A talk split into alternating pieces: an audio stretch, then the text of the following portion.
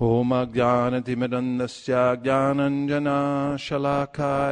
चक्षुरुन्मिलितं धेन तस्मै श्रीगुरवे नमः Vanchakalpataruvascha kripasandavevacha patitanam pavanibhyo vaishnavebhyo namo namaha We're going to continue our reading from the Sri Chaitanya Charitamrita because as far as I can tell, nobody can stop us. We demand our freedom.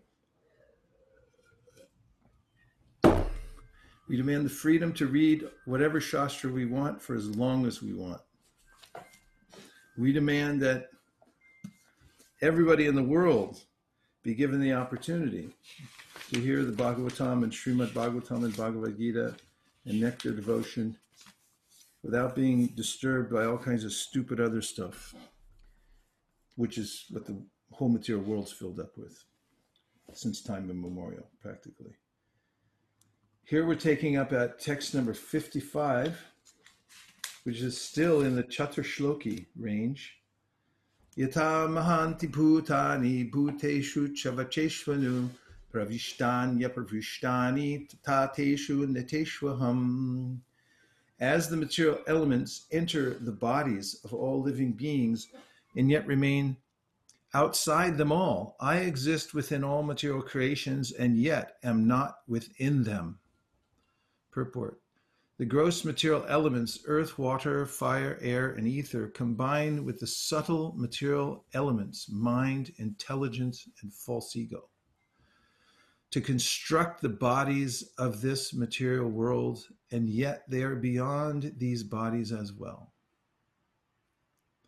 Any material construction is nothing but an amalgamation or combination of material elements in varied proportions these elements exist both within and beyond the body.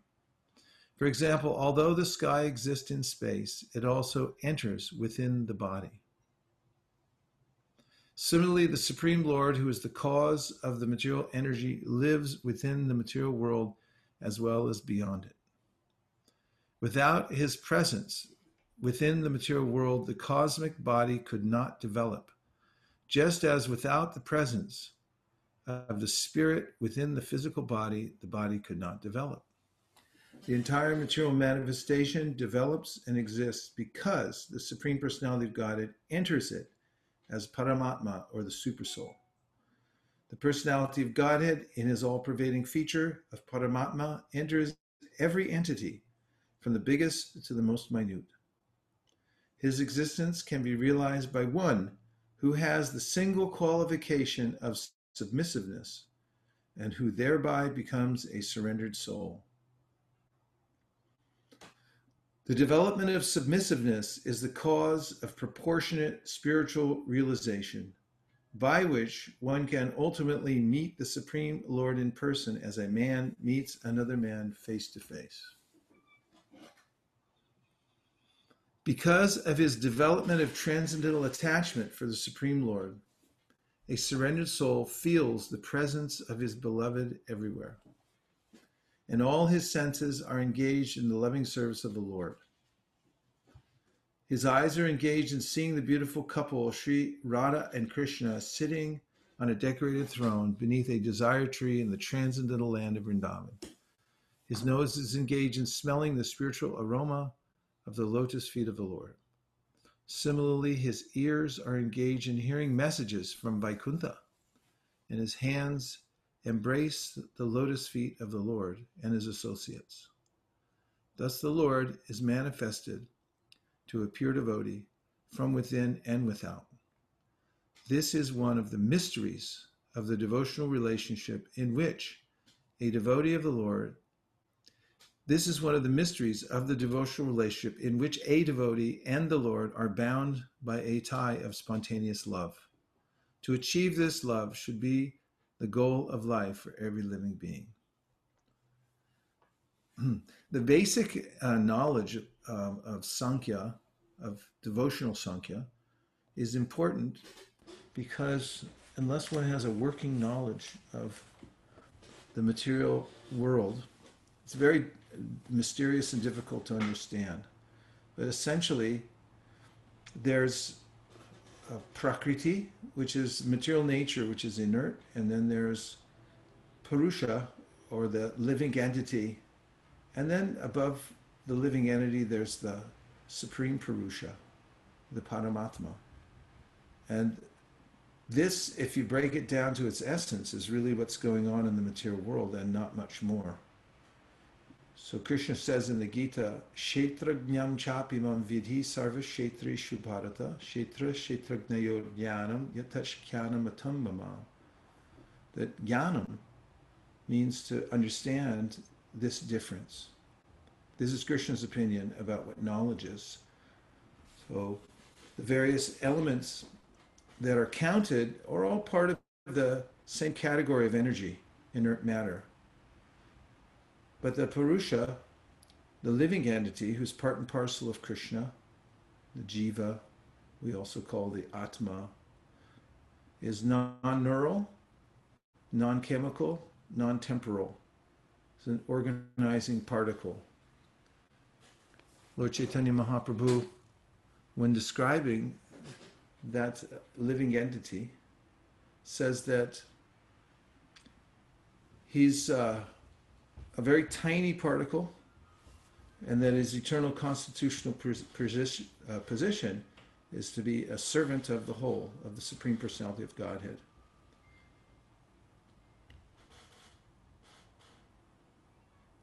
Did you want me to continue? Is that why you went back to the 56? You can scroll up to the um, beginning of the purport because there's a uh, sentence I'd like to repeat. The gross material elements, earth, water, fire, air, and ether, combine with the subtle material elements, mind, intelligence, and false ego, to construct the bodies of this material world, and yet they are beyond these bodies as well. Any material construction is nothing but an amalgamation or combination of the material elements in varied proportions. So when a person has knowledge, he or she understands that the material bodies and forms in the material world are simply various combinations and permutations of the material elements. And they're formed by mixtures of the three modes of material nature. So the real important knowledge is to understand the difference between those inert material elements and the living entity. And the big mistake is thinking oneself to be matter and that's the um, fatal mistake of the living entity through which the, the it identifies with with prakriti and then takes on the qualities of prakriti and actually experiences this cycle of birth and death over and over again. So this is vital knowledge that's not well known or widely known in the material world. And now we can look at the next verse.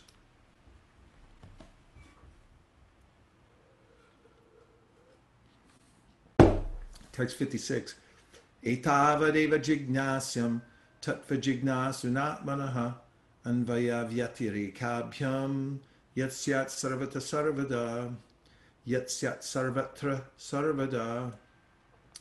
A person interested in transcendental knowledge must therefore always directly and indirectly inquire about it to know the all pervading truth.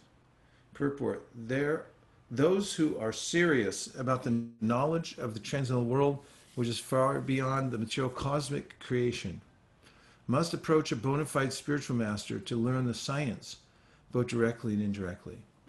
One must learn both the means to approach the desired destination and the hindrances to such progress. The spiritual master knows how to regulate the habits of a neophyte disciple, and therefore a serious student must learn the science in all its aspects, aspects from him. There are different grades and standards of prosperity. The standard of comfort and happiness conceived by a common man engaged in material labor is the lowest grade of happiness, for it is in relationship with the body. The highest standard of such bodily comfort is achieved by a fruitive worker who by pious activities reaches the plane of heaven or the kingdom of the creative gods with their delegated powers. but the conception of comfortable life in heaven is insignificant in comparison to the happiness enjoyed in the impersonal Brahman. In this Brahmananda, the spiritual bliss derived from impersonal Brahman is like the water in the hoofprint of a calf compared to the ocean of love of Godhead. When one develops pure love for the Lord, he derives an ocean of transcendental happiness from the association of the personality of Godhead. To qualify oneself to reach this stage of life is the highest perfection. One should try to purchase a ticket to go back home, back to Godhead. The price of such a ticket is one's intense desire for it, which is not easily awakened even if one continuously performs pious activities for thousands of years. All mundane relationships are sure to be broken in the course of time, but once one establishes a relationship with the personality of God in a particular rasa, it is never to be broken, even after the annihilation of the material world. One should understand through the transparent medium of the spiritual master that the Supreme Lord exists everywhere in his transcendental spiritual nature, and that the living entities' relationship with the Lord are directly and indirectly existing everywhere, even in this material world. In the spiritual world, there are five kinds of relationships with the Supreme Lord Shanta, Dasya, Sakya, Vatsalya, and Madhurya. The perverted reflections of these rasas are found in the material world. Land, home, furniture, and other inert material objects are related in Shanta, or the neutral and silent sense, whereas servants work in the Dasya relationship. The reciprocation between friends is called sakya. The affection of a parent for a child is known as vatsalya. And the affairs of conjugal love constitute madhurya. These five relationships in the material world are distorted reflections of the original pure sentiments which should be understood and perfected in relationship with the Supreme Personality of Godhead under the guidance of a bona fide spiritual master. In the material world, the perverted rasas bring frustration. If these rasas are reestablished with Lord Krishna, the result is eternal, blissful life. From this and the preceding three verses of the Chaitanya Charitamrita, which have been selected from Srimad Bhagavatam, the missionary activities of Lord Chaitanya can be understood. Srimad Bhagavatam has 18,000 verses which are summarized in the four verses beginning with Aham Evasame Agre and concluding with Yatsya Sarvatra Sarvada. In the first of these verses, 53, the transcendental nature of Lord Krishna, the Supreme Personality of God, is explained. Second verse, 54, further explains that the Lord is detached from the workings of the material energy, Maya. The living entities, although parts and parcels of the Lord, of Lord Krishna, are prone to be controlled by the external energy. Therefore, although they are spiritual, in the material world they are encased in bodies of material energy. The eternal relationship of the living entities with the Supreme Lord is explained in that verse. The next verse, 55, instructs that the Supreme Personality Godhead, by his inconceivable energies, is simultaneously one with and different from the living entities and the material energy. This knowledge is called the Chinta Bheda Bheda Tattva. When an individual living entity surrenders to the Supreme Lord Krishna, he can then develop natural transcendental love for him. This surrendering process should be the primary concern of a human being. This surrendering process should be the primary concern of a human being. In the next verse 56, it is said that a conditioned soul must ultimately approach a bona fide spiritual master and try to understand perfectly the material and spiritual worlds and his own existential position. Here the words Anvaya Vyatarika Bhyam directly and indirectly suggest that one must learn the process of devotional service in its two aspects. One must directly execute the process of devotional service and ind- indirectly avoid the impediments to progress. So let's take a few questions from these uh, readings that will expand the subject matter. so that we can go more deeply within it. Oh, I have a question. Yes. I was just wondering that um, we read about uh, um, um, can you hear me? Sorry, it's resounding. Okay. Um, so uh, the question I had was, we're reading about Shantaras in Goloka Vrindavan. So, I mean, maybe just my understanding or my assumption. Does that mean that that particular devotee does not have a human form ever? Is always as a cow or as a stick? Or um, um, I, this is what I had earlier read somewhere, but I can't remember where. That in Goloka Vrindavan, that you know people who are gopis can, I mean, gopas can become a river, they can become a tree whenever they want to serve Krishna in that way. In that way, they can take shantaras, but then they will also be able to take the gopa form. So my question is, um, when it says shantaras, does that mean that um, are there any devotees in Goloka Vrindavan where they don't have any other rasa but only shantaras? Um, well, um, it's it's uh, it's an orchestrated uh, environment. In other words, all the devotees are relishing the various rasas, if not directly as their staibhav, as the main uh, sentiment that they have for Krishna, then they, they they relish them through others as well, through appreciation. That, uh, for instance, the um, various devotees will be observing the service of other devotees and appreciating those services. And, you know, in that way, they're appreciating the other rasas and so forth. As far as the bodies of the living entities in the, in the spiritual world, as Prabhupada pointed out earlier, there's no uh, restrictions as in the material world. The material world is full of all kinds of restricting forces, whereas in the spiritual world, uh, everything is uh, open and free. So there's a description in the Brihat Bhagavatamrita when Gopakumar is coming into Vaikuntha. Before he enters the gates of Va- Vaikuntha, he sees all kinds of devotees. At first, he thinks they're Narayan himself because some of them have the exact same form as Narayan, except for they don't have the, the, the Srivatsa.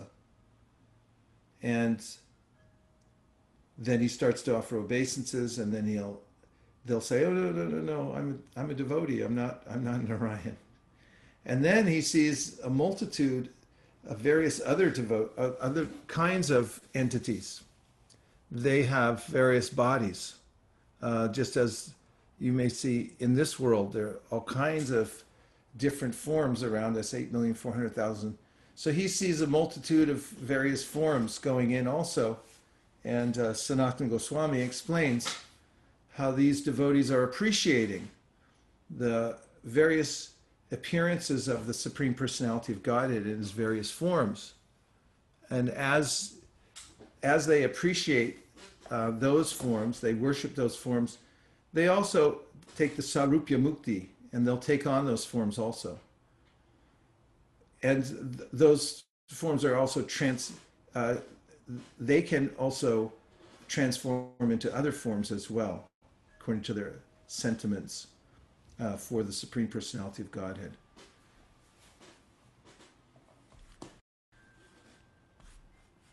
Ijo, the end. Any other questions or to expand the, the topic? Yes. Prema, Hare Krishna. Please go ahead. You just have to unmute uh, down to the left-hand side unless, unless you have them locked up there. Then uh, let everybody unmute if they need to, please. Prema, you got to unmute yourself, I think. Bottom left, there's a little microphone you have to click on.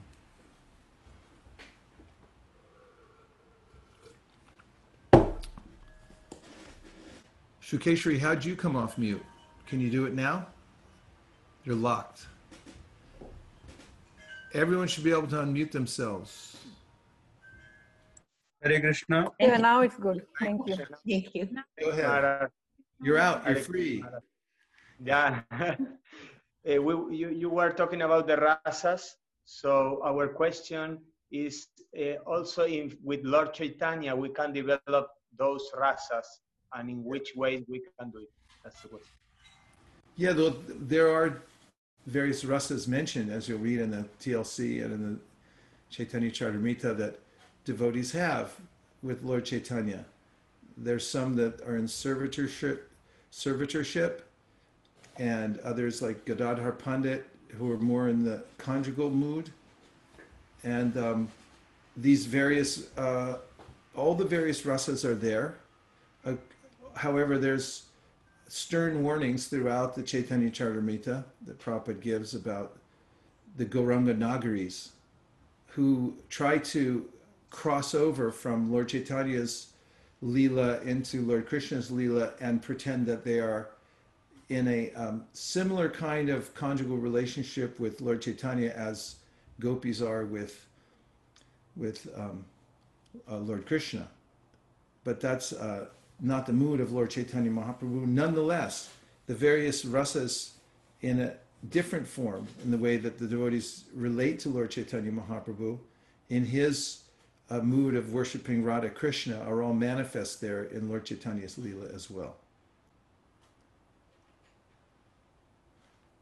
And then, of course, those who are devotees of, of Lord Nityananda are um, in the Sakya Ras predominantly. So the, you know, because uh, you'll notice that his, uh, his followers and intimate associates uh, have that mood of being cowherders and uh, friendly mood, friendly friendship with Lord Nityananda. Thank you, Maharaj. You're welcome. Hare Krishna. Hare Good- Krishna, Prabhu. Hare Hare Krishna.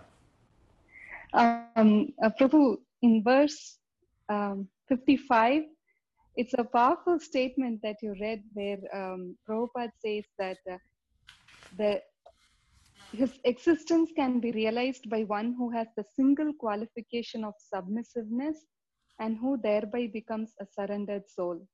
The development of submissiveness is the cause of proportionate spiritual realization, by which one can ultimately meet the Supreme Lord person as a man meets another man face to face. That's a, a very powerful statement. And uh, I just want to know how is it practical? Like, how do we practice this submissiveness in this modern day? Because there are so many uh, complications, and uh, you being assertive is what is being appreciated even within the spiritual environments. So, how do we practice this quality, Prabhu? Well, let me ask you. I noticed you're wearing neck beads. So, what are those? Where'd you get those? Um, I think from Mayapur, Prabhu, No, but why are you wearing them? um, to show that we are devotees of Krishna You you wear your neck beads when you wear two all the strands time. and then three strands. Why do you wear three strands? Um, It shows that you're initiated. yes, A Dikshakari, Dikshakali Bhaktakari Atma Samarpana. So Lord Chaitanya mentions this when he's speaking to Sanatan Goswami and Haridas Thakur.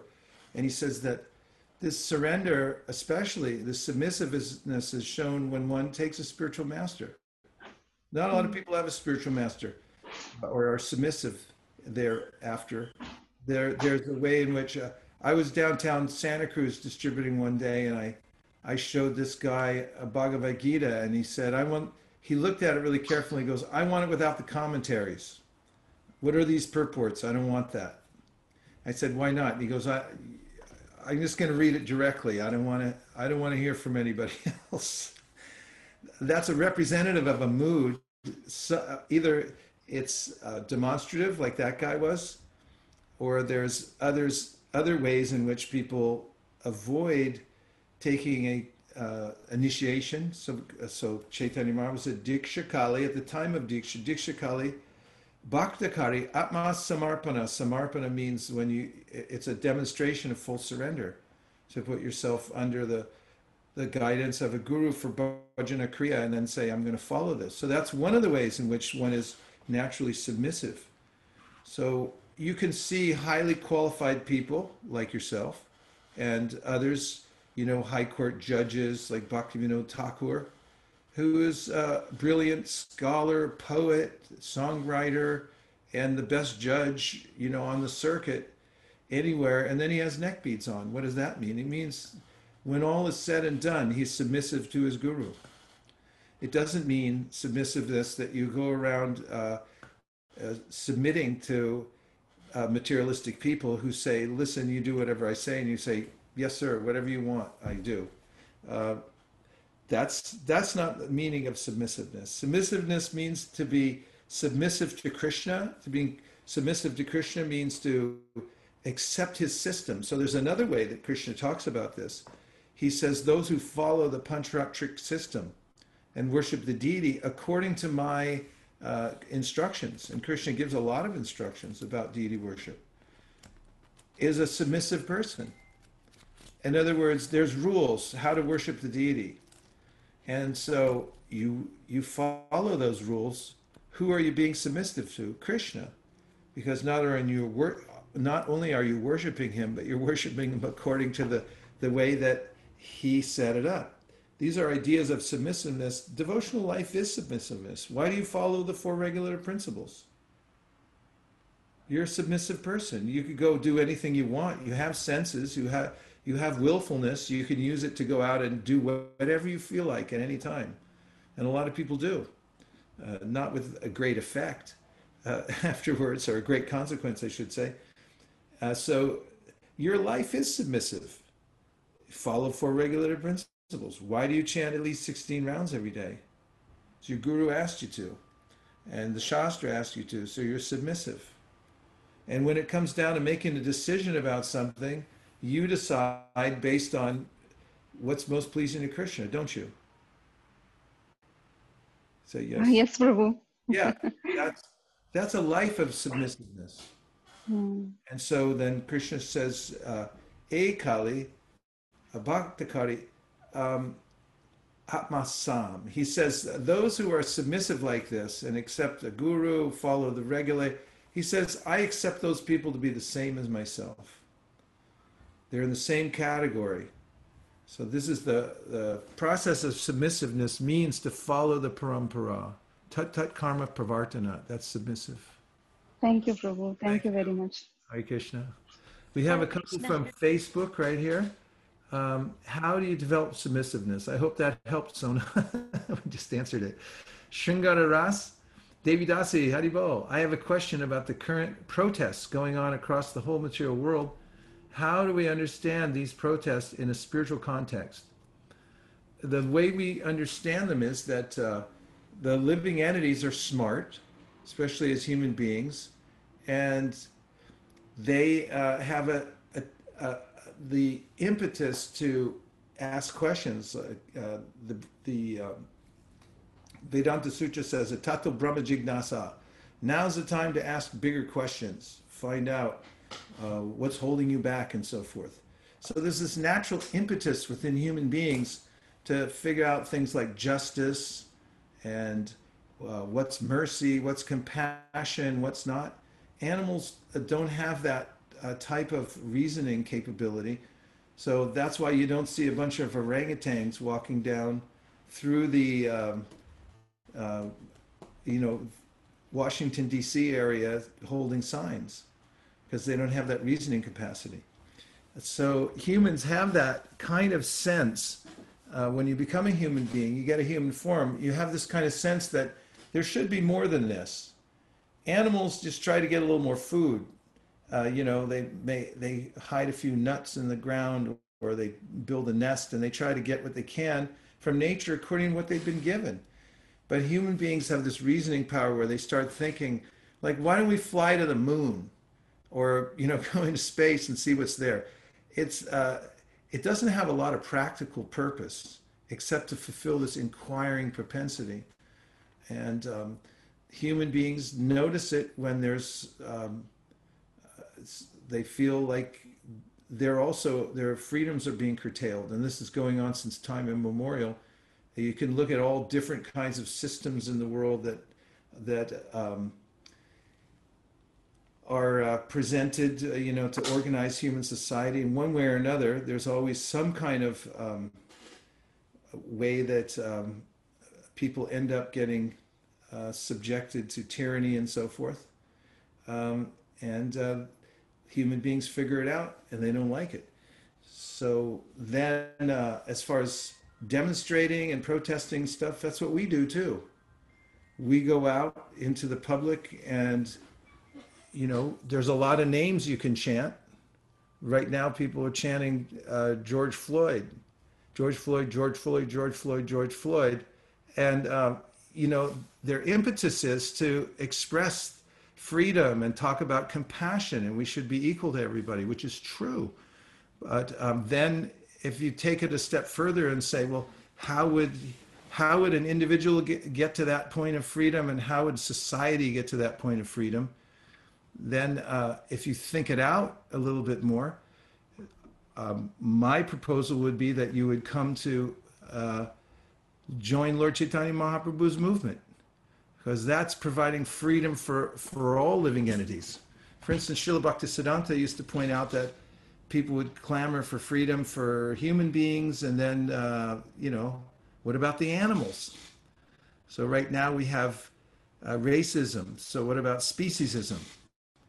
Why are the various species being mistreated? Some of them get to sleep in the house, and the other ones get to go to the slaughterhouse. And uh, so, to, to really protest, you should dedicate your life to the process of Krishna consciousness, which achieves a lot of those ends immediately. I mean, for one, just as as a very um, you know, easily connecting, connected thought. Uh, you know, devotees are nonviolent. Prabhupada points out, naturally nonviolent, they, because uh, that's included in being a devotee of Lord Krishna. And I like this. I like this saying. I saw it on a, a lamppost this morning when I was on my early morning walk.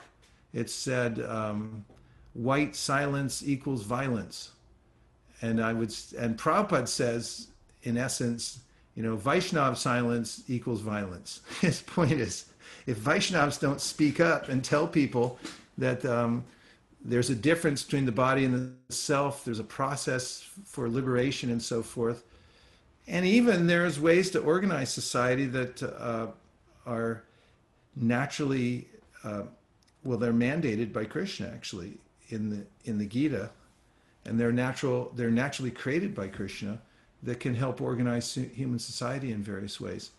So these are topics that devotees bring up and they demonstrate about. You know, we have peaceful demonstrations where we go out and we chant names, we hold up signs, we say, do this. So we would like to see the same numbers of people going through Washington, D.C., and uh, through um, Frankfurt and San Francisco across the bridge. Wouldn't it be nice all in one day? Uh, Harinam Sankirtan is going with millions of people around the world demanding that uh, we're not going to accept the standard of material life anymore. We demand uh, from our senses, which have been holding us in tyranny uh, for uh, many, many lifetimes, to free us and um, allow us to serve Krishna and uh, you know we demand higher a higher purpose for society organizing around the principle of letting everybody uh, understand what the pr- true purpose of life is so those are uh, you know a few ideas Shingara Ras. I hope that helps.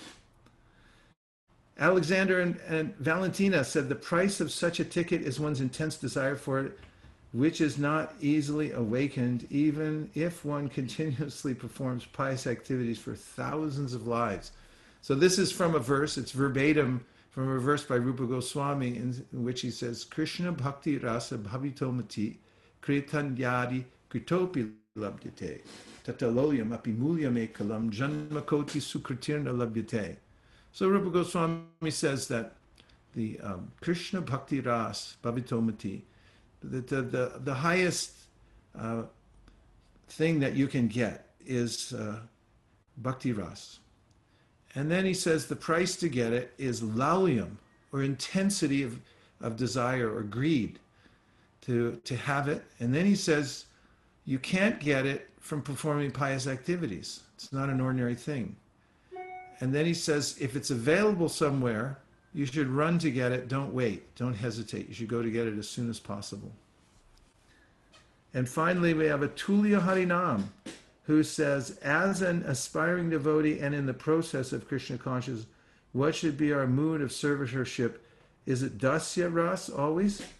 Uh, Bhaktivinoda Thakur says in the Navadvip Mahatmya that when you perform dasya ras, the mood of dasya ras for Lord Chaitanya Mahaprabhu, then naturally you'll develop your relationship with Radha and Krishna, and that will come out naturally uh, by performing dasya ras, which means serve Lord Chaitanya's movement, follow in the footsteps of the Goswamis, uh, Mahaprabhu's disciples. They did practical seva and they also did internal work, meaning they uh, listened very carefully to the Bhagavatam amongst themselves, and they also built temples, wrote books, and distributed them and so forth. So that's the mood of Dasya Ras to Lord Chaitanya. And Prabodhananda Saraswati also says, Yata Yata Gora Padara Vinde, that if you serve Lord Chaitanya's lotus feet, then naturally uh, love for Radha and Krishna will awaken in your heart. That's the benediction of worshiping Lord Chaitanya. Tirtaspadam Shiva Virinchi Nutam Sharanyam Brit Ham Pranatapala Pabhabipotam. So if you worship Lord Chaitanya's lotus feet, you get the culmination of uh, worshiping all the holy places, because they're all present there. He's the Supreme Personality of Godhead, but in that special mood. And Krishna. Hare Krishna. Yes, Uh, please uh, accept my humble obeisances. Um, I have a question about um, not related topic, but uh, was reading. Uh, I'm reading a Bhagavatam, and in Bhagavatam, I don't know which uh, canto, but um, I think Nimi Nimi Raja King Nimi. Um, the Devtas had so much has so much power, which I didn't know that he could. They could uh, make the Nimi Raj, uh, king alive, and uh, even though they are there in the spiritual world to enjoy. And I was wondering how. I want. I have a question. How come they have so much power, even though they are there to enjoy? And are they spiritually, even though they are spiritually advanced, but they are there to enjoy the world in Swarga? Would you explain, please? I didn't quite uh, hear the first part of your question because it broke up a little bit. I thought you were talking about King Nimi. Yes. So King, like uh, when Nimi was dead, and then Devtas, um, uh, Rishi asked Devtas that can you, Devas that can you make him alive, and Devtas had has power, he, that much power that they could have done it, but Nimi didn't want. So my question is, Devtas are there um, to enjoy, and how how come we think Devtas are there just for enjoyment? I didn't know that they God Lord gave them that much power that they could make person alive, and uh, even though they are there to enjoy. So Well, first, if you can, first of all, those who have, you know, human beings, we, we're barely aware of the ways, the ways in which material nature works. As uh, Patanjali explains in the last third of the Yoga Sutras, um, he describes the technology behind all of the mystic yogic powers. For instance, a, a yogi uh, can vacate his body and enter into somebody else's body. Uh, these are seem like fantastical uh, performances, but actually they have to do with the way that prakriti works. And when somebody understands how prakriti works, what seems fantastical to us is actually uh, as simple, Prabhupada says, walking to the grocery store uh, for others. So those in higher planets, like the on Siddha Loka, they have all kinds of mystical potencies, and including the the power to fly, and so forth, which we don't see a lot here. Uh, It's done mechanically and so forth. But to, if you think about technology I don't know how this thing works either. I mean, some of you maybe have a few theories about how it works, but it's pretty mystical. I mean, you know, the material nature is, uh, it can be manipulated in many different ways.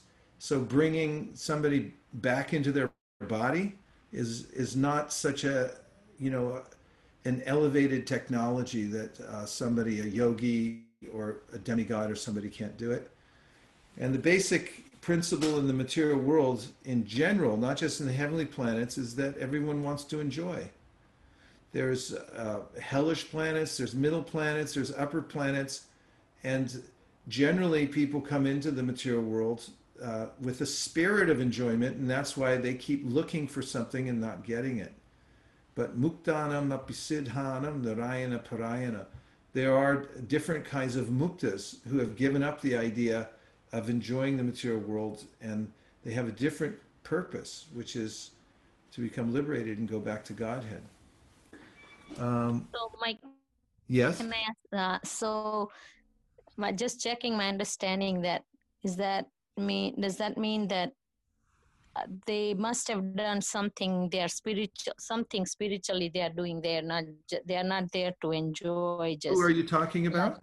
Devas the one same devtas the one who are there in uh, those who come to the, the higher planetary systems are very, very uh, pious in the mode of goodness.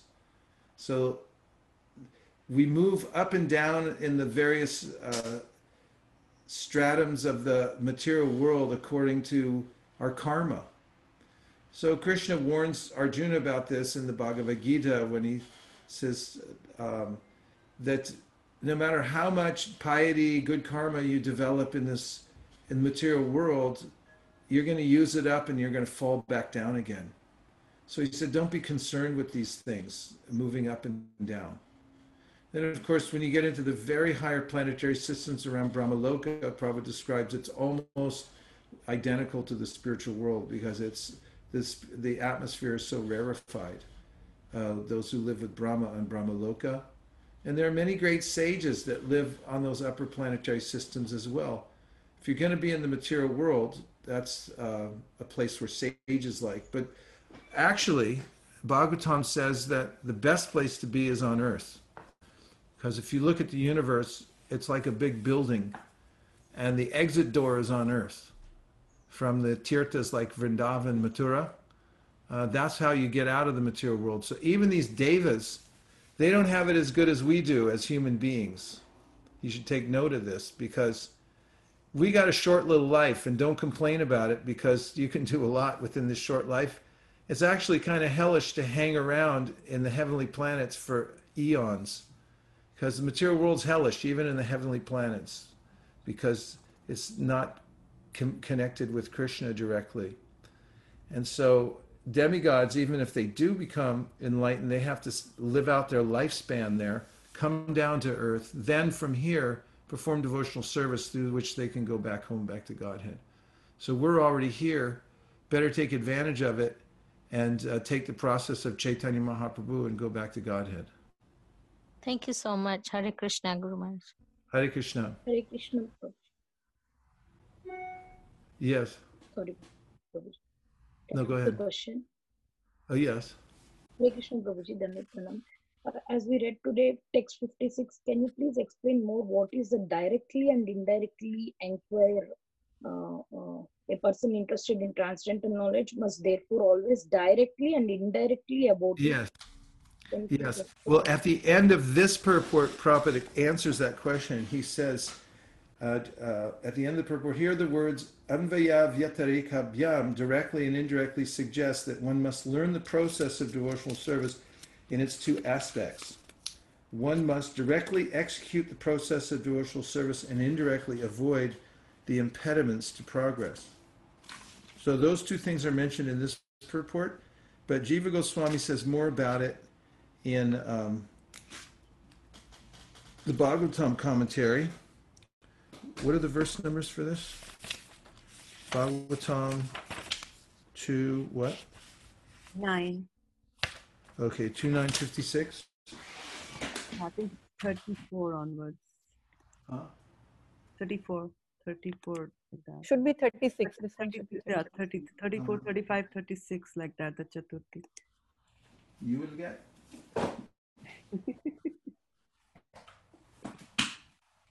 Yes, you will get.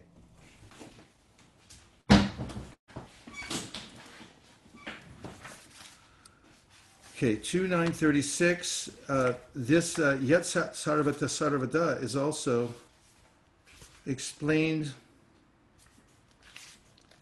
in the purport. Yes, here we are.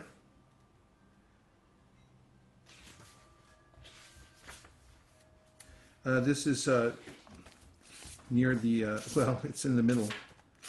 It's a long purport, so good luck finding it. But it starts off with Srila Jiva Goswami Prabhupada, therefore comments on the words Sarvatra Sarvada in the sense that the principles of bhakti yoga or devotional service to the Lord are apt in all circumstances. That is, bhakti yoga is recommended in all the revealed scriptures. It is performed by all authorities and it is important in all places. It is useful in all causes and effects, etc. As far as the revealed scriptures are concerned, he quotes from the Skanda Purana on topics of Brahma and Narada as follows Sangsare smin mahagore janma mrityu samakule pujanam vasudevasya tarakam vadibhismritam in the material world, which is full of darkness and dangers, combined with birth and death, and full of different anxieties. The only way to get out of the great entanglement is to accept loving transcendental devotional service to Lord Vasudeva. This is accepted by all classes of philosophers. So that's uh, a- an extended answer to the question of what is Yat Sarvata, Sarvata, both directly and indirectly. Did that help you? Yes, Prabhuji, thank you. Okay, now you know where to look it up too. It's right there in the commentary. It's a long purport worth reading again and again. Call in to the office and tell them you won't be in for a few months because you're studying the Chatur Shloki Bhagavatam with 21 pundits at home. Um, Shrisha says, uh, okay, yes, you just asked that. Okay, then Hare Krishna.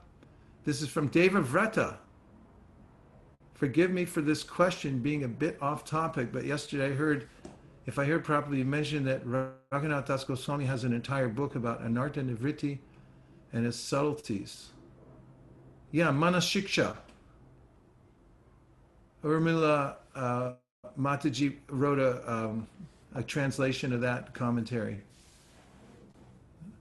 Manashiksha. It's available. And Sri Kumar is demanding Harinam. He demands Harinam and he's ready to march for it. Is that correct, Sri Kumar Prabhu? Let's go. Anytime, anytime with you. You're ready. This is rev- the real revolution. Um, Sukeshri, wow, it's an amazing idea. Harinam Sankirtan around the world protests against inequality of material existence, uh, of of Mayic uh, conscious of Maya consciousness creates inequality. We're against that. We want Krishna consciousness, not Maya consciousness. And if you superficially solve so-called solve the problem, it's going to pop right back again because the modes of nature just keep churning. I mean, I grew up in the 60s. We demanded the same thing back then. And all the hippies got into drugs and forgot everything. And here we are back again.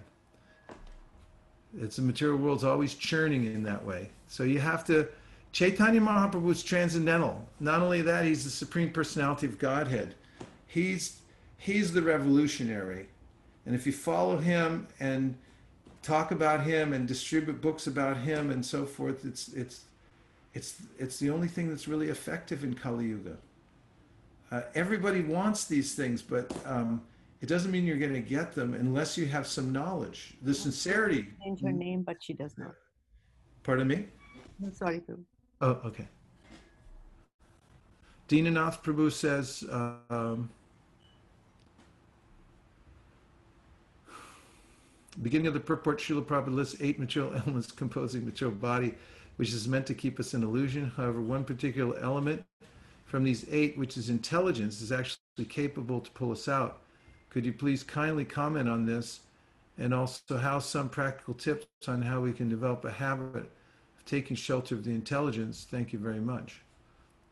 Well, in the 11th canto of the Srimad Bhagavatam, Lord Krishna says, when you purify your intelligence, then your intelligence can act as one of your shiksha gurus because it becomes transcendentalized. But uh, when the intelligence, Prabhupada writes in the third chapter of the Bhagavad Gita, becomes infiltrated by kama or the rajaguna, then it starts inventing ways to enjoy the material world. Like you look around and, you know, there's all these amazing things that human beings build, but they're just to try to enjoy the senses more. So they're really for naught, ultimately. So Krishna says at the end of the third chapter of the Gita, Evam buddhi param budva samstabhyatmanamatmana jahishatra mahabaho kamarupam durasadam. He says through the process of uh, discrimination and through the practice of, of bhakti yoga, you should develop your intelligence so that it will direct you properly. Purified intelligence. And just a couple more. Uh, Lakshmi Van Prabhu says, Great rishis in topmost planets are thinking of Krishna. Is this not enough to promote them to Goloka? Why do they have to return to earth? Is it not their remembrance of Krishna devotional service powerfully purifying? It is, but just like Gopakumar, he went to all these uh, higher planetary systems and associated with various great sages and so forth. But uh, in order to make it back to Goloka, he didn't go straight from the heavenly planets. He came to uh, Gokula Vrindavan and performed Sankirtan.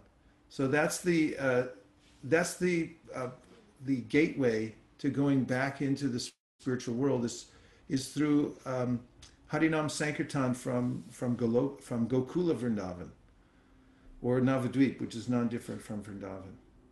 And speaking of Navadvip, Bhaktivinoda Thakur um, spent his time in Navadvip. He built his uh, home there and he envisioned the development of the Sankirtan movement. He saw that people from all over the world could join under the banner of Lord Chaitanya Mahaprabhu to spread Krishna consciousness all over the world. And working for that as a revolution, spiritual revolutionary, he wrote 100 books. He also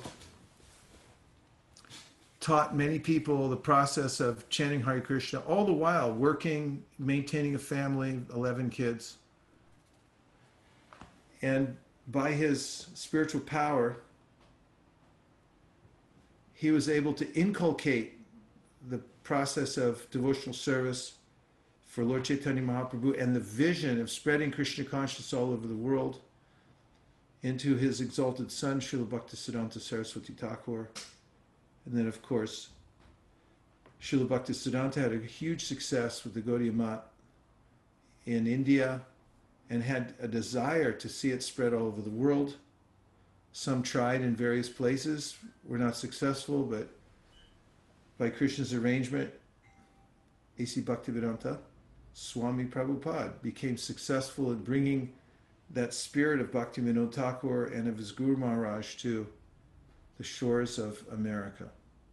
And Prabhupada uh, emphasized how much we should take shelter of the Guru Parampara and their mood and try to fulfill their desires. Acharya Upasanam means to worship the acharyas. And if we worship the acharyas by following their mood, and their mood is spread the movement of Lord Chaitanya Mahaprabhu. Very specifically, Srila Bhaktisiddhanta emphasized book distribution. He told it to his disciple, Abhay Charanaravinda, at Radhakund, later to become His Divine Grace A.C. Bhaktivedanta Swami Prabhupada, that he was a little discouraged with building all kinds of temples here, there, and everywhere. Even the flagship temple the Baghbazar, Mar, uh, Baghbazar in Calcutta, he, he found that his uh, devotees, they took a different mood and they were fighting over it. like who gets what, which room, who's in a higher caste, and the preaching mood became tinted a little bit, tainted rather, with the enjoying spirit, and he was disgusted with it, and he said to his disciple Baicharan, if you ever get money, print books. So Prabhupada said, I took this up from his mouth, that he liked books very much, and he did. He had the printing press on the altar, same level with the deities, and he, he as a, a thing of worship for the Rag Marg, for spreading Krishna consciousness to people all over the world. And this was all coming from the vision and desire of Bhaktivinoda Thakur as it's passed down through the disciplic succession. So every year, every year at ISKCON of Silicon Valley, uh, for, since 19, here's the first poster. I have it on my wall. That was our first monthly Sankirtan festival to celebrate Bhaktivinoda Thakur's Divine Disappearance Day. Can you see it? Haribol. You see it? Yes. It was in 2007. Yes. Who said that? Is that Hansapriya? Yes, Prabhu Hare Krishna. There. So 2007, we took the shelter of, of uh, Bhaktivinoda Thakur's divine disappearance day, and we set a big goal, distribute a lot of books, and um, it was a really big goal for us at the time, which was probably like 100 books or something like that. And somebody complained and said uh, they wrote me a letter. I wish I could still. I still had an email and said, "I think, I think you're pushing us a little too hard. This is uh, this goal. I mean, it's nice to you know go for it and everything like that, but we should be reasonable. You know, you're pushing too hard." And I got fired up. I wrote an article. I published it on Dandavat's "The Power of Thinking Big" or something like that, and. Um, and somehow or other we all came together and we we not just reached the goal but we smashed it. We surprised ourselves when we realized that there was something special uh, from Bhaktivinoda Thakur that we were getting by trying to please him. And um, every single year since 2007 if i'm not cor- if i'm not incorrect it's 2020 now. Is that correct? This lockdown has me a little disoriented.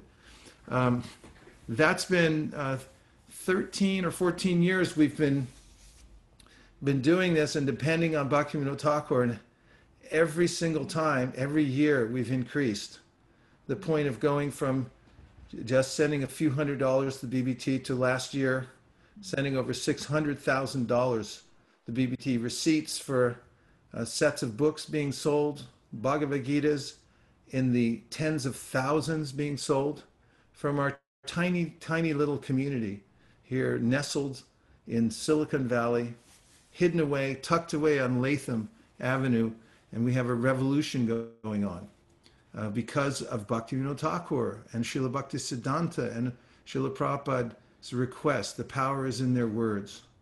Nachari Armarman, Nachari Armarman, Nachari Armarman, Nachari Armarman, hey, Nachari Armarman, Nachari Armarman, Nachari Armarman, Nachari Armarman.